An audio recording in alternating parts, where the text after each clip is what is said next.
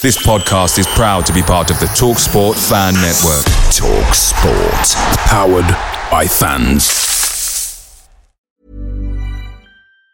Say hello to a new era of mental health care. Cerebral is here to help you achieve your mental wellness goals with professional therapy and medication management support. 100% online. You'll experience the all new Cerebral Way, an innovative approach to mental wellness designed around you. You'll get a personalized treatment plan from a therapist, prescriber, or both in a safe and judgment free space. Your cerebral therapist or prescriber will outline a customized plan with clear milestones along the way so you can get to feeling your best. With Cerebral, you're not alone in your mental health journey. We're here to empower you to live a fulfilling life. So take that first step towards a brighter future and sign up today at cerebral.com slash podcast and use code ACasts to get 15% off your first month. Offer only valid on monthly plans. Other exclusions may apply. Offer ends July 31st, 2024. See site for details. The Talksport Fan Network is proudly supported by Delivery, bringing you the food you love. McDelivery brings a top tier lineup of food right to your door. No matter the result, you'll always be winning with McDelivery. Order now on the McDonald's app and you'll get rewards points delivered too. So that ordering today means some tasty rewards for tomorrow. Only via app at participating restaurants. 18 plus rewards registration required. Points only on menu items, delivery fee and terms apply. See mcdonalds.com. Ulrich Maras, how's it going? Welcome back to the Blue Army podcast. I am your host, Skelly, and I know why you are all here today. You are all here because you've heard about our podcasting world's first exclusive interview with Derek Holmes. Now, this isn't just five minutes. This isn't just 15 minutes. This is almost an hour. Derek was very, very generous with his time, and we were incredibly lucky to have such an honest person talk to us. And I don't want to keep you waiting on for too long, but while I do possibly have a slightly larger audience than I normally would have, I'd like to point you in the right directions of our social media. So that's at the Blue Army Podcast on Instagram. If you type in the Blue Army Podcast on Facebook, you'll find our Facebook page. Uh, we're on Spotify, Podbean, and Apple Podcasts as far as downloads go. So please, please leave us a like, uh, leave us a little bit of a rating if you feel that way inclined. That'll be much appreciated, and it's only going to help us get better at what we do here at the Blue Army podcast. Anyway, this is episode 18. This will kick off our summer schedule. We have a few things lined up for the summer. I have another interview that has been agreed in theory, and I'll don't want to say anything about it yet because I don't like putting particular people on the spot. And uh, if I say something here, that might mean that they feel that they have to do it now and the pressure will kick in and it won't feel quite as fun when we come to actually have a conversation. So I'm not going to tell you the new potential interview, but he has been very receptive. Also, Derek himself has been very open to the fact that he's willing to give us a second shot at asking him some questions. Derek himself has been very generous with his time and has offered to answer some of your questions. So, after you've heard the interview today, and there's a couple of things that you want to know about Derek, not just his time at Carlisle United, you can ask about his time at any of the clubs that he played for in his career. Email it over to the Blue Army Pod at gmail.com. That again is the Blue Army Pod at gmail.com com. Email over any questions that you might have for Derek, and we're going to have him back on the show. We're going to have a conversation with him, and I'll put forward those questions that you guys have given me. And we just want to thank Derek again for being so generous with his time. I had a lot of fun doing this interview with him, and he's said that he had a lot of fun also. So that's probably the biggest compliment I could possibly ask for off the back of this. So I'm not going to keep you hanging on for too long. I feel like I've plugged my social medias. And um, as tradition on the Blue Army podcast, we have to do the Blue Army podcast joke of the week. Is he having a laugh? I think he's trying to. It's the, the, the Blue Army podcast.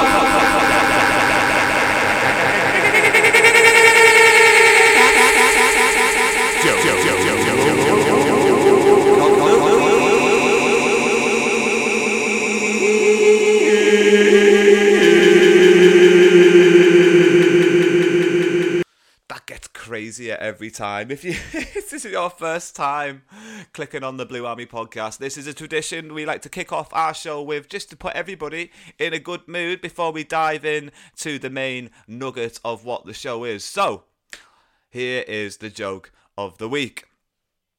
What sound does a nut make when it sneezes? Cashew! Cashew! That's supposed to sound like I'm sneezing, but I'm also saying the word cashew at the same time because you know cashew's a nut. Yeah. what sound does a nut make when it sneezes? Cashew. Ah, bless you, mate. Bless you. right, well, um, I'm sure I've picked up a couple of permanent subscribers off the back of that joke. and uh, without further ado, let's dive into the interview with Derek Holmes. I've written a coolly edited introduction to sort of get your mind set and framed around the man himself. And then obviously, me and Derek are just going to dive straight in with a back and forth Thanks a lot. And uh, I'll be back to talk to you again at the end. Bye for now. Yes, that's right. A double promotion winning ex Carlisle United cult favourite is joining me on the pod today. Let me tell you all about him. Our guest, Derek Holmes, is a former professional footballer who crossed borders to clock up over 500 appearances during a 13 year playing career, picking up five promotion medals along his way. Derek, born in Scotland on the 11th of October 1978, grew up in Lanark. He caught the eye of Hearts scouts in his early teens and made the move across to Tynecastle to develop his footballing education. It was only a few years later when Holmes signed his first professional contract with Hearts and in between two loan spells away from the club was given the opportunity to play in the UEFA European Cup Winners' Cup home and away against Real Mallorca. At the age of 21, the young Scotsman made his move to Ross County, where he picked up his first honour, earning promotion in his first season. It was only a short stay, as following a loan spell, Derek made his way permanently to the south coast of England, making the switch to Bournemouth. It was at Bournemouth where, during a four year stay, the big man would add another promotion medal and notch up over a hundred appearances, becoming a Cherries favourite. And it was soon after this milestone, Holmes joined Carlisle United, and it's this period of time that I'm excited to talk to him about. Please welcome former Carlisle United target man, Derek Holmes. Hello. Yeah, I can hear you. Yeah, There we go. Can you hear me? Can you hear me? Yeah. Yeah, yeah, I can hear you, mate. How are you doing? You all right? Thanks very much for joining me. Not too bad. No, you're okay, buddy. You're okay. No, you're okay. I just uh, I'm doing it for wee boys football, so uh, I thought he was off tonight. He's in at Rangers at the moment, so uh, but he wanted to go to his boys' club football. So no, we're all right. We're good to go. I see you doing the runarounds, is it? Yeah. Oh. Right, okay, mate. Um, after 100 games at Bournemouth, you made a long move up north to Carlisle. Uh, do you remember any of the other teams that were interested in you at the time? Were they maybe a little bit closer to Bournemouth? Were you were you trying to move closer to home where you originated your career? No, at the time I was. Uh, we actually played Carlisle in the FA Cup, and my wife was pregnant at the time. I can always remember, and it just came out the blue because I was actually in negotiations to sign again with the uh, Bournemouth. They were looking to keep me, and my wife just she always fancied having the baby up uh, back back home. So right out the blue, I think I think I actually played the night against Carlisle and actually get of the match. So that's probably why Paul was probably interested in signing me. But no, my agent phoned me and he just says, "How does Carlisle interest you?" And I thought it sounded really good. It was a good project, and it kind of materialised quite quickly. I had uh, some gave me phone a couple of times, and then it kind of materialised, and it wasn't uh, before I knew it. Played the game on the Tuesday night. Can't remember who it was against, and that was my final game. The next day I was on the road and I'd signed. You signed for Carlisle, and um, it was it was it was sort of January February time when you signed for Carlisle, was it? Or, or not, is my information wrong there? No, no, it was. It was as I say, we played. I'm sure it was the FA Cup. We played Carlisle in the FA Cup, uh, and I think I'm sure we won. And yeah, it was a January February time, so I can mind it was a Tuesday night, and then I think it was maybe three or four weeks after that, uh, maybe even sooner. And yeah, it was a, it was kind of. I'm sure. I'm sure it was the end of January. The deal got done, but as I say, it happened really quickly.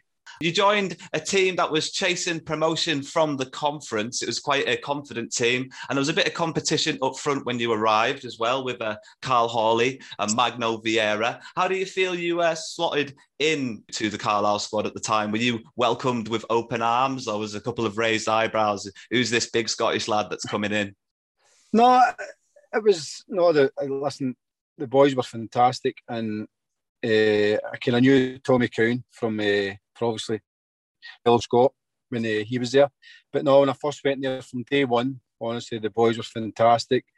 Uh, I think I'm trying to think. I think it was Magno I started playing up front with to begin with, and then I'm sure I'm sure it was Glenn Murray who came in. Then very similar. Uh, he was probably faster than me, but apart from that, very very similar. And no, I enjoyed it. It was healthy competition, and you know Karl was obviously. I think Karl was probably more the second season where when we were in the we were in the league that kind of blossomed since, since from from then. Yeah, absolutely. So at the end of the season, it was a very successful campaign. We were second in the league and we went into the playoffs. The playoff semi final against Aldershot was an absolute roller coaster uh, of a first leg and a second leg. Do you have any memories from the first and second legs? Maybe your heart racing on a couple of occasions. My personal favourite being Chris Billy steamrolling in for his goal. That was fantastic. Yeah. Uh, the first leg was very. It was a warm day, and I don't think much happened during the day. But the second leg is, just it was it was a phenomenal night. We we managed to use we scored Chris Billy. I don't know how he had the energy. You know, he'd never done that all season, but he scored a fantastic goal, and it was a roller coaster. I thought we, I thought we were going to do it in the ninety minutes. Then obviously they got a goal and it could have sunk us, but the penalties were unbelievable, weren't they? And you watch wow. the penalty kicks, if you still watch it now on YouTube, uh, Matty Glennon, unbelievable.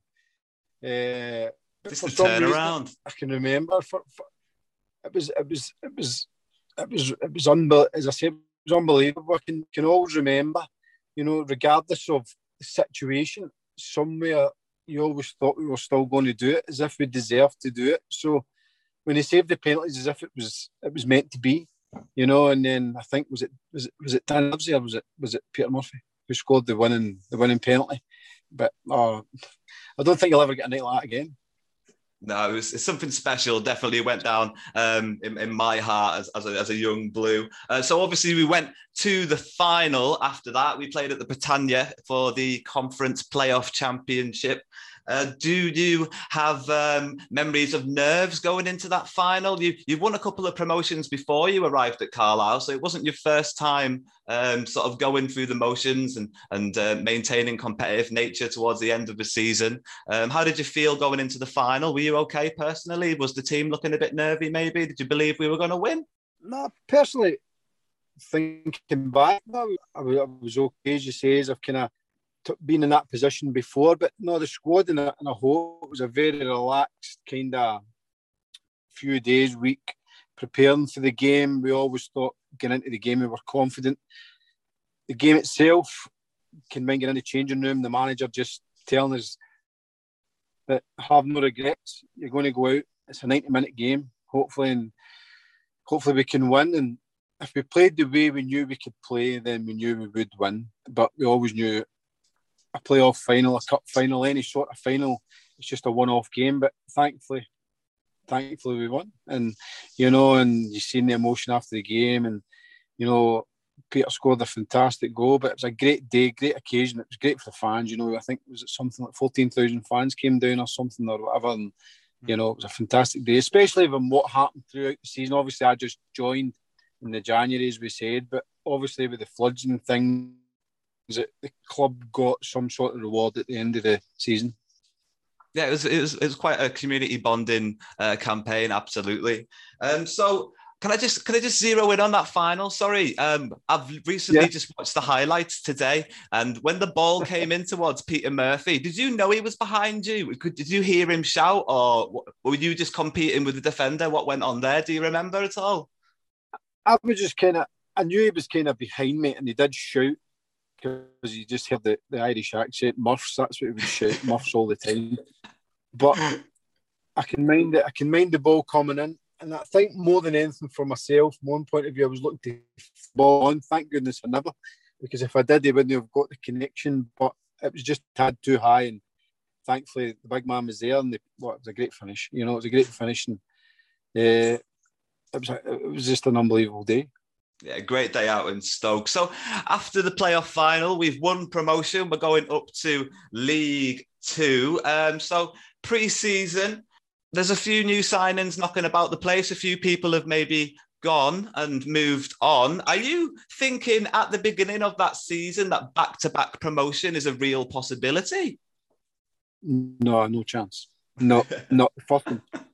It's it's just uh you get somewhere at the road, you come back in, and you just you just think you just want to stay in the division, and it is the old it's what everyone will say. Just take each game as it comes, and but we just wanted to stay in the division. But as the season went on, you can you of get a feel, and we did do well, and you know, and then it was just another fairy tale story for the club.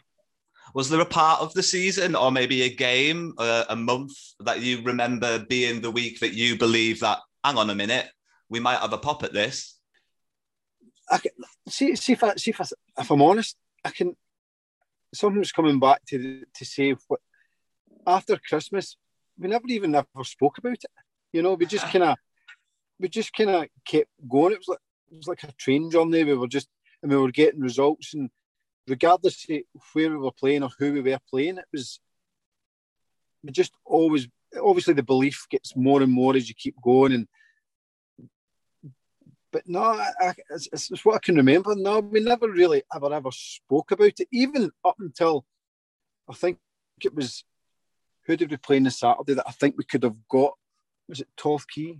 Because I mind them beating us three nothing at home, and was it three?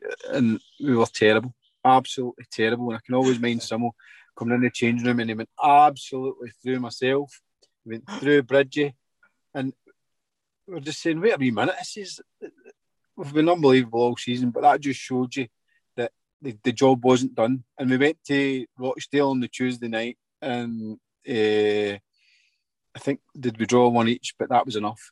I'm sure that was enough. And uh, I don't know if that was to win the league or to get promoted. I think that was for, for, for promotion. Uh, but I'll never forget that Saturday we went in at full time. All we got to do, and I think was it? I'm sure it was Torquay, and they, I think they were get relegated, and that was probably the worst performance of the season. And oh, he went through us, went absolutely through us, and we knew we were going to get promoted. Then we knew that, but it just showed you the character of the squad and that the job was never done. that was shifted. So at the beginning of the season, like we mentioned earlier on, there was a lot of competition up front. Um, and Paul Simpson normally favoured a 4-4-2.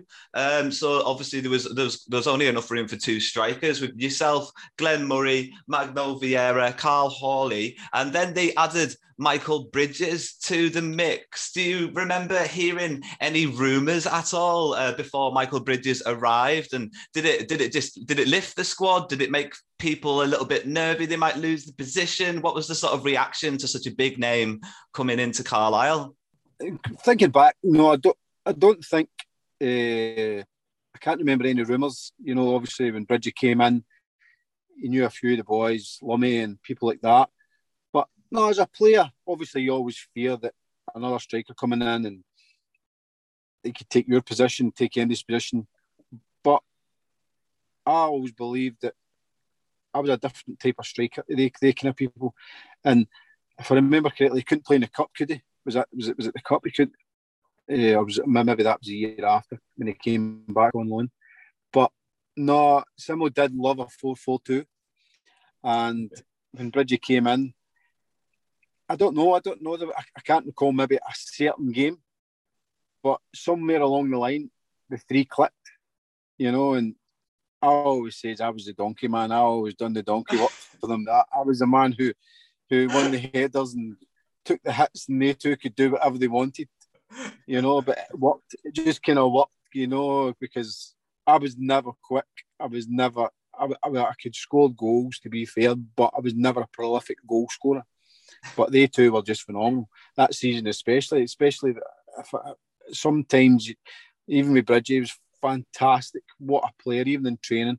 But sometimes you would do things and you would just just look at him and say, "How did you manage to do that?" He would score goals and, but nothing. Fantastic player and in and around the changing room. Obviously, you knew what he'd done in his career, and he wasn't finished, as we all know. That season, they managed to get another move, but no, nah, he was a top, top, top player personal, another personal hero. But you are right, actually. During that season, you made yourself a bit of a cult hero status by doing a lot of the busy work to to, to make those uh, to make your fellow strikers uh, look a bit better, I suppose. That campaign wasn't just successful in terms of league stature. We obviously went to the Millennium Stadium that year um, as a League Two side going up against the League One side and a very good League One side at that, what were your feelings going into that game? Were you just sort of in it to enjoy it? Did you did you sort of did you believe that we had a sniff at it, or were you just uh, wanting to take in the moment, or did Millennium Stadium wasn't really the thing you ever dreamed of, and you kind of wanted Wembley or nothing? What was your impressions? Going into the day, I'd already obviously I was fortunate enough to be play there with Bournemouth. Uh, in a playoff final, but it was different when we played, especially when you were against Swansea. Uh, obviously, they would bring phenomenal support. So the stadium that day was absolutely unbelievable. Uh, you always believe as a club that you will you, you will win the you will win the game, but they were a good team, you know. And we got, I think we could, we got off to the worst possible start uh, Trundle scoring an absolute phenomenal goal. But when the game settled down, I think I think we played well. I think in times I can remember. I think I missed a chance. Uh, it was the exact opposite. Karl Hawley headed the ball down to myself, and the keeper managed to save it. But no, it was a great day, and you've got to savour those days because there's no many times you get to a cup final, regardless. Of, a cup final's a, a fantastic occasion. But no, we always believed we could win. The confidence was high. As I say, we were doing well in the league. Had a good squad, good good morale, you know. And but unfortunately, on the day, they were. You just got to take your hat off and say they were too good. Yeah, yeah. I mean, it, I, I, have to say the season as a whole was still a fantastic season. Uh, the, the, cup run was just the icing on top of the cake. Of obviously at the end of the season, uh, we go up as champions. This time, you get to add another promotion medal to your growing collection of promotion medals. Um, the success is steamrolling now. It's back to back promotions, and a lot of these players have been here with Simpson for, for, for both of these campaigns. Was there a little bit uh, of rumours before going into the next season that the success might be traded for a move and Simpson would be moving on as he did move on to Preston? Well, I got a phone call saying that he was he was moving, but you always knew that with back to back promotions, there was always going to be a teams sniffing about him, as they would say. And honestly, I can't speak how he was a great manager. Him and Den Dennis, and they just all worked worked well. I couldn't tell you how well it did work because it was like a married made, made in heaven, a match made in heaven because everyone just clicked. So when they, when they got his move, I wasn't really surprised. And then obviously it was a search for the new manager, Neil McDonald came in. So it was like a, a clean slate again, the back to back promotions and everything that had went with the era had gone. It was a new a new challenge, a new chapter because the new manager was coming in. So everybody had to go and prove himself again, I suppose. Did you did you know much about the new manager coming in? I think it was it was his first full time manager's job when, when he came into the role there. Did did you did you have um, any insider knowledge? Did you make some phone calls? No, I didn't. I didn't. Uh, I didn't know him. Uh, obviously, a few of the lads had known who he was, uh, but yeah, it was his first kind of managerial as a number one, and he came in. And to be fair, he stamped his authority right from the get go. We went in to pre season. He, he, demanded, he set out his stall, demand, demanded what his the way he wanted to play. So no, it was it was quite good that that way. And obviously, he brought Greg in. Was it? Did he, he bring Greg Abbott in? Did he bring Greg straight away in? And Greg was another, again another new coach. Great guy, great lad. Still keep in touch with him now. If but uh, it was just as I say, it was just like it was. I'm not saying it was like a different club, different dressing room. We just had to. I always thought we had to prove ourselves again. Doesn't matter how well you done the two seasons before. It was like a, a new chapter. It was like going to, it was like joining the club again. he, he took over right at the beginning of pre-season. With how how different was his pre-season to to Paul Simpson's pre-season? Because obviously, like you said, um, he was coming into a new club, so it was like a brand new sort of like uh, everyone had to prove themselves from ground zero again. But do you feel like he was um, completely different to Simpson in the way that um, he was a bit more developed, maybe. He'd, he'd been in school a little bit longer and not necessarily had the chance to practice his theories as much. Preseason, it was it was very it was very drilled, if I can remember. But I think we went back, if I can recall, we went back, was it Thursday, Wednesday? I think we went back Wednesday, Tuesday or Wednesday, but we were flying out to a pre season tournament on the Saturday, which I can always mind him saying that he wasn't really wanting to do it, but obviously it was done and booked before he obviously came in, so we had to honour it. Uh, we were going to Spain, so it was it was like a quick turnaround. We were coming in. There was a lot of run. I say a lot of running, but it was a lot of running with the ball. We done a lot of running with the ball. The ball was out, so it was a the balls were out straight away, which I'm not saying we, we weren't used to, but it was so quickly we had to get up to speed very, very quick. And he's it wasn't major running. It was a lot of kind of short, sharp running, if you know what I mean. The then it was a lot of games, and then we went and played Penrith on the Saturday morning, yeah. uh, which was just a case. He always set his stall out. It was two teams, and then that stuck together, and then they would get more as the weeks went on. We'd get more and more and more. But no, he set his stall out. He was very routine. He was very organised. He was he kind of stuck to a plan that, like if anything else in any job, if it's no broken, don't fix it. But he's no, he was he, he was good. He, but he was different. He was different to Simo. He liked to play a game of cards on the coach and things like that. You know, he, t- he tried to interact with the boys, uh, but he had a serious side to him as well. And no, you didn't want to cross him. when there was a few games, you didn't want to cross him. He was, he was, he was an angry man at times.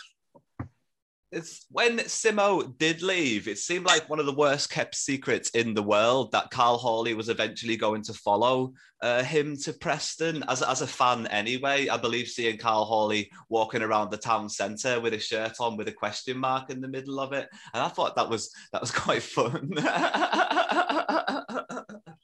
um, so nice during, yeah, during, during that time, everybody thought Karl Hawley was probably going to leave at the beginning of that season, but it wasn't to be Karl that left on transfer deadline day. Michael Bridges made the move to Hull, and you had made a really good partnership up front with Michael, and um, obviously that was probably going to be our main strike force going into the League One season.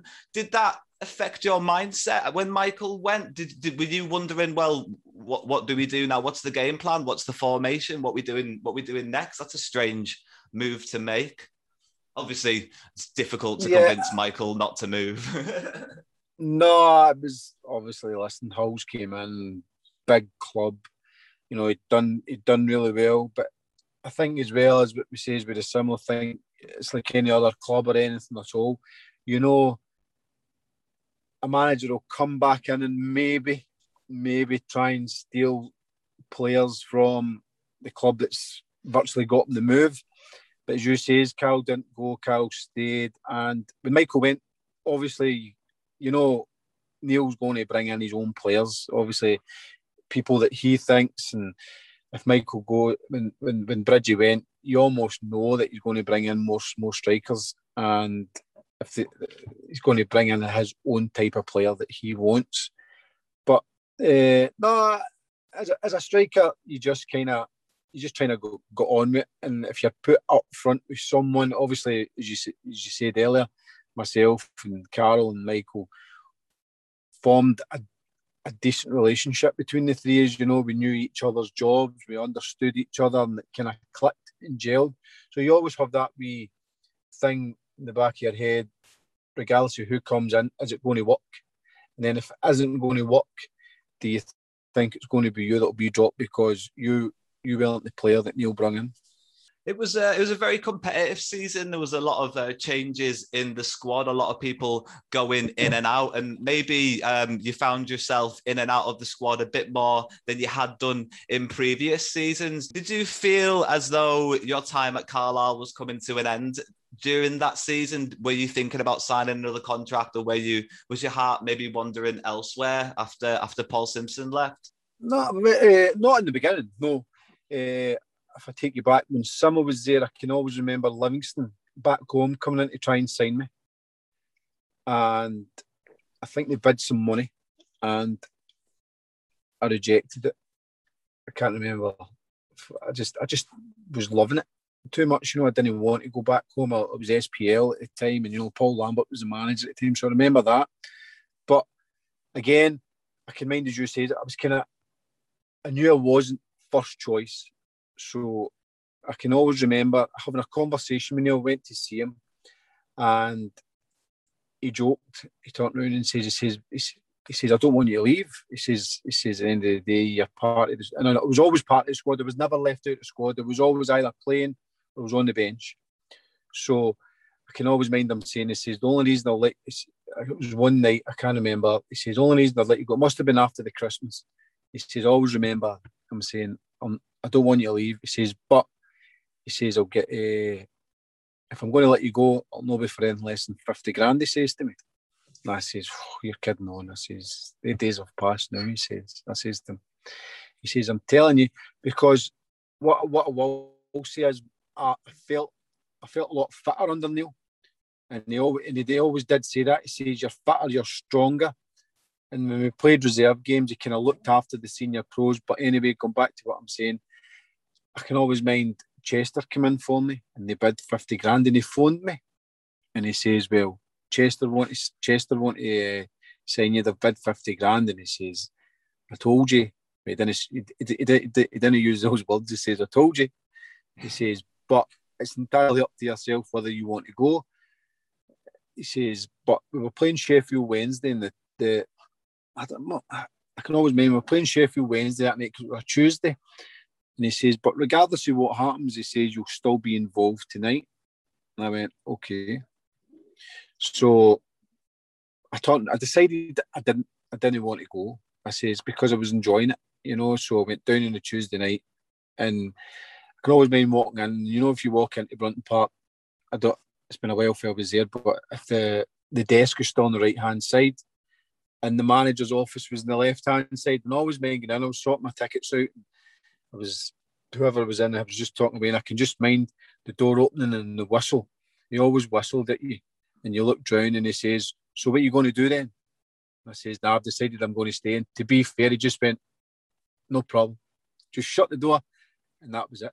So I always get a, a great relationship with him, and I can mind. I'm always saying to me when I spoke to him about getting a new contract. He says he was undecided and giving me a new contract. He says as much as I was always involved, he always thought taking the club forward, and he was looking to take the club forward into the championship, and he wasn't quite sure whether myself the type of player I was could play in the championship, which you can understand because managers are managers at the end of the day. And then when it came to the end of the season, he'd turned around and says he wasn't going to offer me anything, which to me, I, I, I was I was gutted at the time because I thought to myself, I'd probably earned the right to maybe have another year and another crack at it. And the club was great, but that's just football. And I had a few options to go elsewhere, I, I always wanted Carlisle to offer me the new contract. It didn't materialise, so obviously in the end I ended up signing for Rotherham. Yeah. It was it was um, unfortunately uh, a, a, short stay at Carlisle, just the, just the two and a half seasons, um, but a short, very successful stay. When when you did leave at the end of the season, the contract wasn't offered, and um, what made you choose Rotherham over uh, Livingston, who showed interest previously in Chester? Were their offers withdrawn at that point, or was was Rotherham? What, made Rotherham the team? Sorry, I don't. Know, I don't really it just just sounded appealing. I can mind going down. We played them, and it was, it was a decent decent club. And I I spoke to Mark Robins, and he sounded a decent guy. You know, again, the appeal to going back home. I don't know. I don't know. I just always wanted to just play. I, I thought my time in England wasn't finished, and I enjoyed enjoyed going to the stadiums and whatever. And Rotherham, they were going to when I spoke to Mark Robins, Mark Robins actually said to me they were 60% or 70% want to sign me if they stayed in the division, but they were 100% if they got relegated. And they ended up, they, they, they, they got relegated and they went to the League Two, was at the time. No, when, when I did sign eventually, because it took a wee bit of time, but when I did, I knew I'd made the right choice. And, you know, but I was, as I say, I can always mind when I went to see Neil. Some of the players at Carlisle were a wee bit shocked that I never got offered anything. But football's it's a funny world, you know. But uh, as you say, it was short, two and a half years, very, very successful. But long live my memory, as you say, is with some of the games that we played and obviously the success that we had. It was just it was a team where it just kind of gelled. It was great it was a really great time for the club. The back-to-back promotions, uh, you definitely stamped your place in in that starting eleven. If you had to put a squad together uh, of players that would remind you of that time period of Carlisle United. Thank you very much for um, taking us through a little time of your um, a little history of your time at Carlisle United. I've just got a couple of, of, of off the cuff sort of questions. If you've got a couple more minutes, Derek. No, no, I've got as much time as you like. Don't worry. Ah, oh, fantastic, lovely, lovely. I'll get through some of these. Then, your favourite uh, Carlisle United teammate. Uh, do you have um, one person that sticks in your memory as somebody that welcomed you to the club straight away and um, stuck with you the whole time, or maybe somebody that grew on you more than anyone else did? Grew on me. uh, no, well, when I went, when we stayed in hotels, I shared the room with Glenn Murray, who great guy. I don't think I really had. I'd probably say Muff was was good when I went into training in the morning. He's my head tennis partner. But no, I mean, I never really had anybody. Obviously, Karl's a striking partnership was was we, we got on a good laugh. But I, don't, I don't really think that we we were all just kind of all good mates. To be fair, I was just one of the people that just kind of but that got on with everyone. But when it came to certain things, obviously I say Muff was my head tennis partner in the morning. To be fair, if you ever speak to him, you tell him about it. We were the, we, we were the top two. Nobody could beat us. Always used to get in the morning, and it was uh, Brendan McGillen, uh, who was his partner again. Was it Livesey? Now They always, always tried to beat us, but no, they could never do it. So no, I never really had a specific person that, that I would say was my my my my good mate. I would say you you probably kept Glenn Murray out of the Carlisle starting lineup for for most of that two and a half years. Yeah, look um, how that went. I know. did you did you did you think that that was inevitable? Did you think when he got his opportunity he was going to take it and run with it, or was it a complete a stab in the dark and a shock for you when he when he climbed as high as he climbed for as long as he did? I tell you what, what didn't surprise me was his unbelievable finisher, and and when he when he got a chance and when I look, when I think about it now, when when when when I played against him, or played not against him, played with him, I enjoyed enjoyed playing alongside them for the simple reason is we kind of done the same thing and took the heat off each other because he could win headers, he could hold the ball up. You know, I was the same. I was probably stronger, but he was he was quicker. But what I will say is, he wasn't for for his height and he, he was quick, but he could finish. You know, he, he, he was he was sharp. He could could finish. So playing at the level he played at, I would maybe say a wee. I'm not saying surprised, but nah. Regardless of what level, if he got the chances, he would always score. Top player. Who was uh, the the jokester in the changing room at your time period? Who was the person that would pull most of the pranks? And if you can, uh, can you can you recall maybe one of those pranks? I don't think I, I, would really need to tell you who it is. Uh, Lummy, Lummy was oh, they were always up to no good. Him, I don't mind. Uh, what was his name? Who was other? I mean the Jody boy, Chris. Oh, can't mind his second name. Oh, he came on. He came on. McLennan was it McLennan? McLennan. McLennan. Glenn McLennan. See them, honest to God, every day they would always up to something. They would always up to something. Where, whether it was stealing stuff or just anything at all, pranks. Uh, when I when I when I think back, Karl Hawley liked a wee bit of mis- mischief as well. No, they never really. Well, no, they never done anything to me. uh, not not that I can not I can recall. Yeah, but no, no. Lummy was always at the centre of something. Always at the centre of something.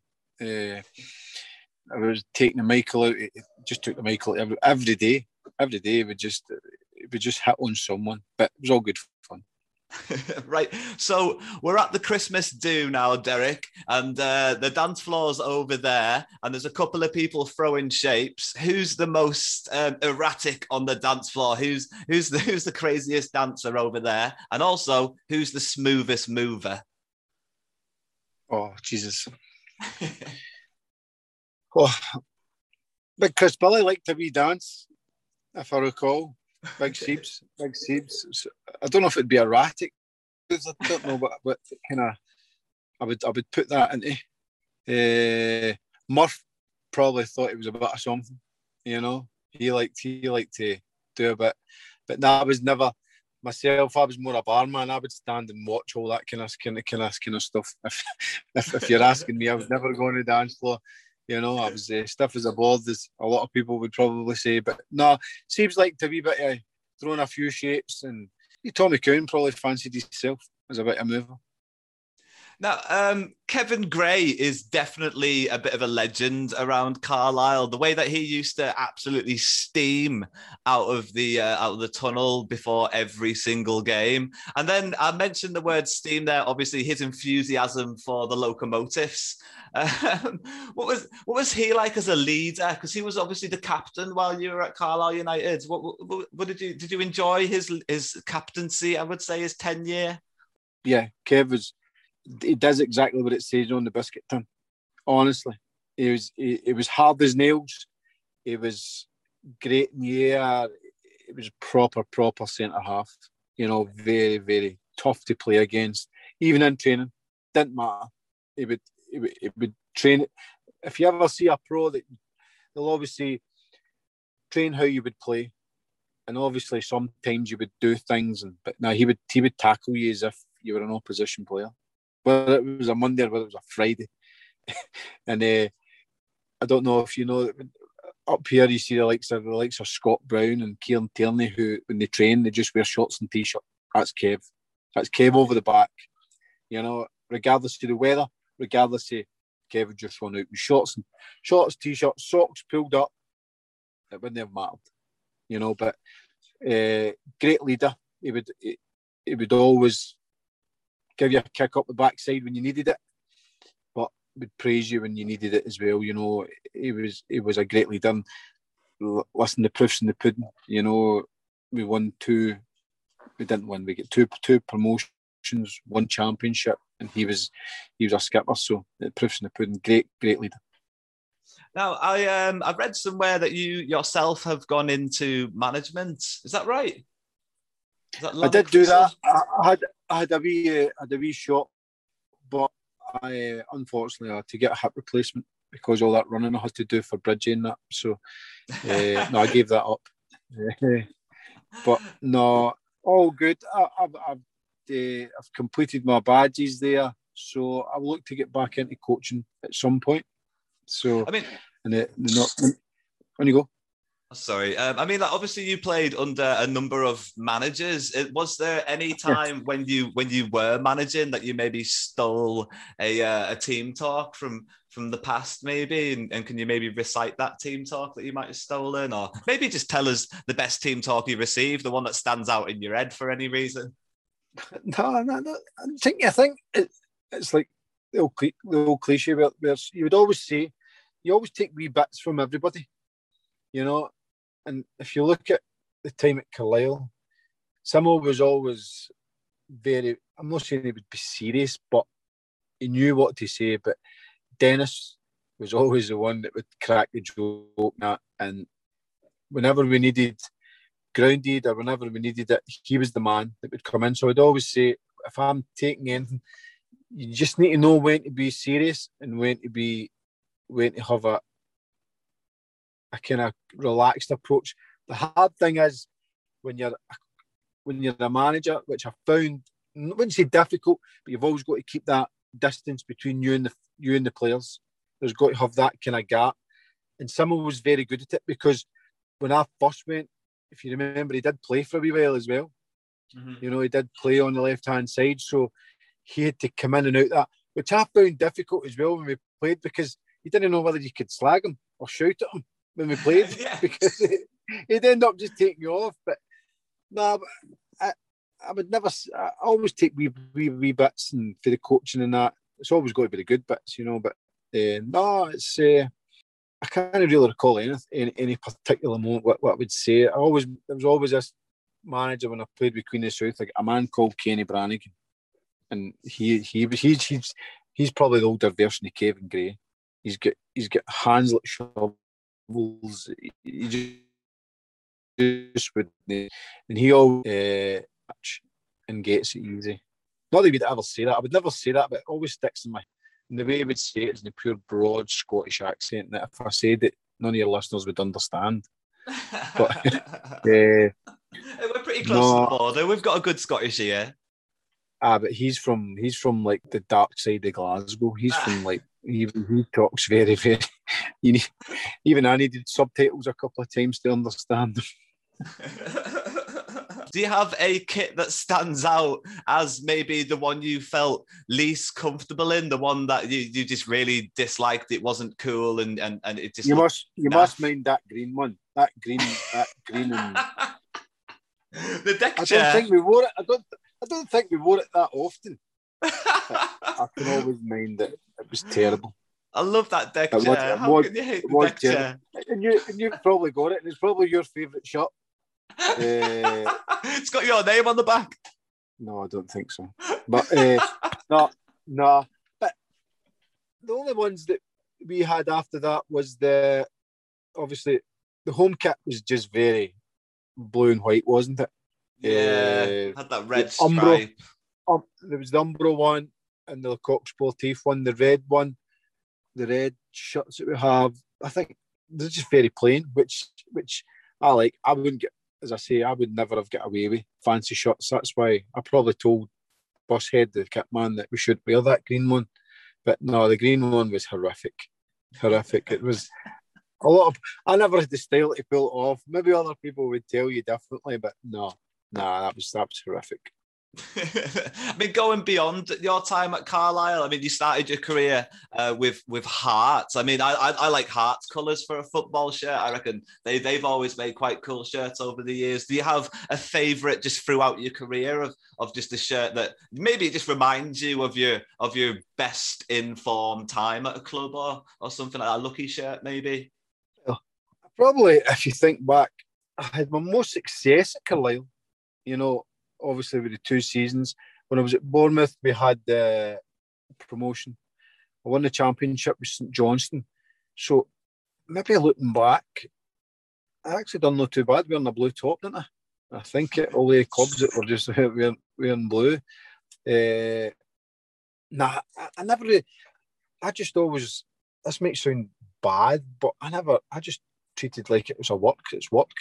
We were working, it was a workshop and uh, the training gear, if I think back with all the training stuff that we had, the Carlisle training gear was different class. The Le Coq Sportif stuff, even the Umbro stuff, to be fair, was different class. We got we got thousands of it. I was I was amazed when I walked in. It was like Aladdin's cave, and we were, we were giving all sorts of stuff. But no, uh, no, it's a strip. A strip's a strip at the end. Of, I, I think it's different if you're a supporter. If you're a supporter and you you wear it all the time. I'm not saying wear it. I wore it every Saturday, but you know what you know you know what I mean. People like yourself supporting Carlisle, you. I'm not saying you'd appreciate the shot, but it's more that you you probably look at it differently. Yeah. You'll like the design, you'll like the, you'll maybe like the collar, you'll maybe not like something, but I think as players, you just, it's part of your work routines where you just wear it and go on with it. Unless it's Yeah. that green one, unless it's that deck chair one. it's every, every single time I've interviewed um, another Carlisle fan for the podcast, they're either wearing the deck chair kit or it's in the background on the wall somewhere. it's definitely I'll tell you what I'll do, right? I'll tell you what I'll do. When you Yeah. come off the, send me. I'll send you an email. You can send me your address, and I'll send you mine. Mine's is, Oh, mine's is, wow. mine's is thing. Right. Oh, wow. I've That'd be amazing. I'll tell you that. I've only got two shirts. I think that de- that deck chair one, and I've still got my Millennium shirt. My Millennium shirt that we wore against, as we spoke about earlier, against Swansea. I've got Mhm. them. Oh, well, you've, got- you've got to keep something for yourself, haven't you? But, yeah, thank you. Thank you so I've, much. no, I've be- always got. I've always got my debut top. I keep. I keep. Well, my debut top. I always gave that. With my first game, I always give. I gave that away, and I kept. I kept the rest. But when I spoke to yourself in June, actually, I don't. I don't really know if this is to be. Uh, well, you can. I, I don't know if you know. This might be an exclusive, but we're actually all meeting. We're we're actually all meeting up in June for a reunion. Oh, wow. Uh, Lum- Lummy, Lummy's been on the phone, and actually we've been asked. I don't know. Lummy was because we've got a chat. There's a player. He spoke about someone. I will actually text you, uh, or I'll, I'll thing it. We're actually playing a game. Uh, we're all playing in it. The actual squad. I even think. eh, I even think Zigor's coming over to play. What? I don't know if Glenn Murray. I don't know if Glenn Murray's playing, and I don't know if Keiren Westwood's playing. It all depends on their, their status. Obviously, we're a lot older, but we're all playing a game, and I don't know if it's at Penrith or it's it's. Uh, we were actually meeting for a night out, and we were going to get a reunion, a reunion, and be together. And we're all going to meet somewhere. But Lummy was actually on the, the, the chat saying it's to raise money, and eh, he, Lummy, Lummy got asked to play a to get a team together. So he's asked all of us to play. So we're all going to play. So there, there that's one for you. That's awesome. Make, makes in- sense. I'll be That's amazing. Oh, that sounds like an amazing event. Wow, that just came about off Lumsden. Just just messaging everyone, is it? You've got a bit of a group chat going now on the old WhatsApp, have you? I've got a WhatsApp group, yeah. And, oh yeah. What's it uh, called? yeah. I I don't even know. Yeah. Winners. Carlisle reunion. I think I think it's just Carlisle reunion. okay. He just actually messaged he messaged me once and he just says obviously phone number and they added me to the group chat we were just talking about having a, a reunion. I think is it what is it? Is it 20 years or something? 20, 20, 20 years or maybe a long. I don't, What was I it, don't even know. 50? 15 years and he says uh, he fancied getting us all the, together again and we were just talking about was it this May or June we spoke about obviously meeting up together and just having a night out and just obviously catching up so everybody had agreed to, to do it and then he said he come back on the chat saying that he, for some person he's he's fallen ill or something and they're going to raise funds and he was asked to put a squad together, a team together. So he put on the chat if we fancied it. So we're all going to play. I don't know how how long we'll play or how long we'll last, but I we're all going to play. oh, that So sounds interesting. amazing. Reggie back over to Australia. oh wow, yeah, that'll be something. I heard he, he he came back over to the UK um, the last time around. The Carlisle job was available. Uh, he actually interviewed for it. I don't suppose you managed to get a visit in, did you, while he was in the UK? Haven't seen him in a No, while, no, maybe. not, I'm. I speak, I speak, I speak to him through social media, uh, through uh, like LinkedIn and Twitter and things like that, just the odd comments and things like that, where we do things like that. But nah, I've not, I'm not, I've not really seen anybody since we uh, since we split up. Beautiful. Right, Derek, I've got one more for you, mate, if that's okay, buddy. Um, Now there you go. All right, fantastic. If uh, you could take the prime Derek Holmes and compare him to somebody from the current stock of uh, top Premier League, European, Champions League players, who do who have you seen um, that you think, oh, he's he's in my shadow, that boy, or he's in my elk, or I, I, I, he looks like a he looks like a different version of me. I enjoy watching him because he reminds me of myself. Is there anyone like that for you? Him that reminds me of myself. No, I think the game's so changed now. I'd love to see, I'd love to see Haaland, wouldn't I? I'd love to see him because he's tall, but nah, he's he's he's decent. Somebody that's strong, maybe Benteke or something. Eh, maybe maybe say something like that, where he's strong, physical. But the game's kind of changed. It's a evolved. And saying that, a lot, a lot of the kind of taller strikers are coming back now, aren't they? Where the Glenn Murray, we'll say Glenn Murray. Yeah? I will say Okay, we'll Murray. say Glenn Murray, eh? Top quality, mate. Thank you very much. That is Derek Holmes, mate. I hope you enjoyed it, mate. Thank you. Oh, fantastic! Thanks very much. Thanks a lot, mate. Thanks a lot. And um, I'll give you a message and uh, we'll, I'll hopefully Yeah. catch up with you again soon. No, you just text me anytime. What I'll do is, if you give me the details and all that, I'll I'll, I'll let you know the the ongoing process of this uh, football match. And All right, mate. Absolutely. Thank you so much for that, mate. Really appreciate it. Really No appreciate worries. your time. great speaking right. to. Be- Keep in touch. Keep in touch. Absolutely, mate. Thanks a lot. Thanks a lot. Enjoy the rest of your day. now. Bye, for Bye-bye. now, Cheers. mate. Bye. Bye.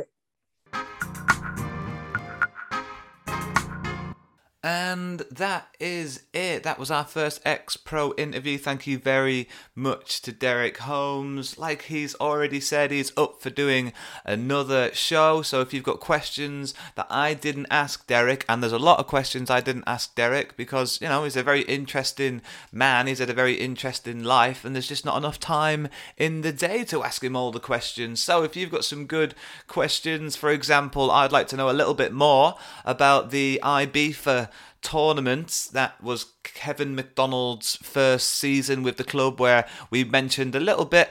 Uh, we touched on it just for a second, saying that Kevin didn't want to go, but I'm sure there's some great stories about that tournament that would be worth listening to. So, yeah, if you've got questions that you'd like to ask Derek for a fan forum style episode that we'll be doing in a couple of weeks, please send those questions to the Blue Army Pod at gmail.com. That is the Blue Army Pod at gmail.com. And also, if you've got a joke of the week that you'd like to send me, that's the place to send that as well. You can do it as a voice note, and I'll literally just take that voice note and throw it into the episode, or write it down, write your name down, um, write something nice down, and I'll, I'll do a joke and I'll read your little message for you. And um, yeah, you know, we like to keep the show as positive as we possibly can. So thank you very much for joining us. I really hope you enjoyed our first interview. And as per tradition on the Blue Army podcast, we sign off with a bit of music from a locally sourced band. And this week it is the Reptilians, and they have probably um ah, I know it's horrible to play favorites but so far this is probably my favorite track to play out on so without further ado this is the reptilians and their track new Bews and broken fruities. Hope you enjoy it and I'll see you next week where I think me and Wills are planning on talking about our transfer targets and some of the free agents that have been released over the last couple of weeks since the League Two season has finished and how some of those free agents might slot in to our team next year. So I look forward to that and I look forward to seeing you lot all again, hearing you lot all again. No, wait. I don't get it. What do you do when you've got a podcast? Do you look forward to having all of you lovely people back again? Is that is that how you sign off for a podcast? I don't know. I've just I've forgotten how to podcast all of a sudden. I just do you know what? Bye for now.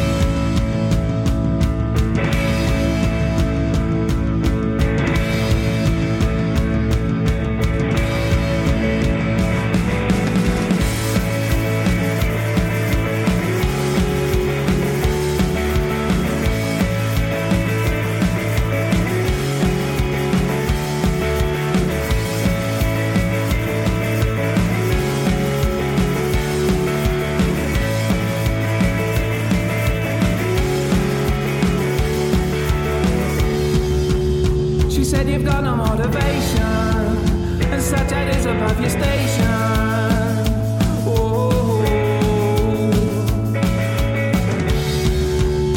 So I said in mitigation, I've been heavily sedating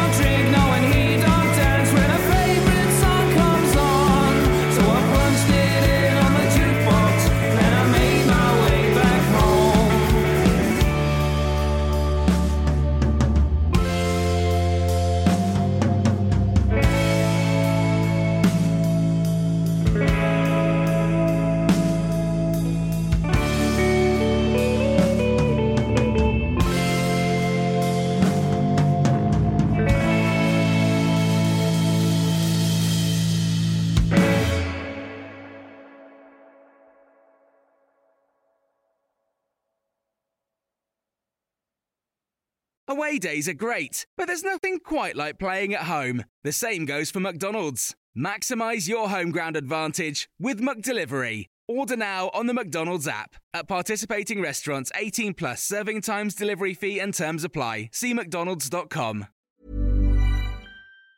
Say hello to a new era of mental health care. Cerebral is here to help you achieve your mental wellness goals with professional therapy and medication management support. 100% online.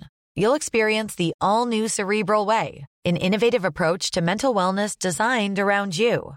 You'll get a personalized treatment plan from a therapist, prescriber, or both in a safe and judgment free space. Your cerebral therapist or prescriber will outline a customized plan with clear milestones along the way so you can get to feeling your best. With Cerebral, you're not alone in your mental health journey. We're here to empower you to live a fulfilling life.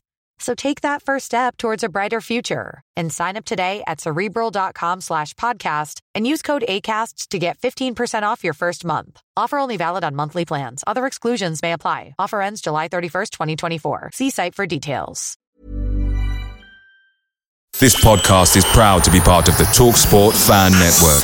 Talk Sport. Powered by fans.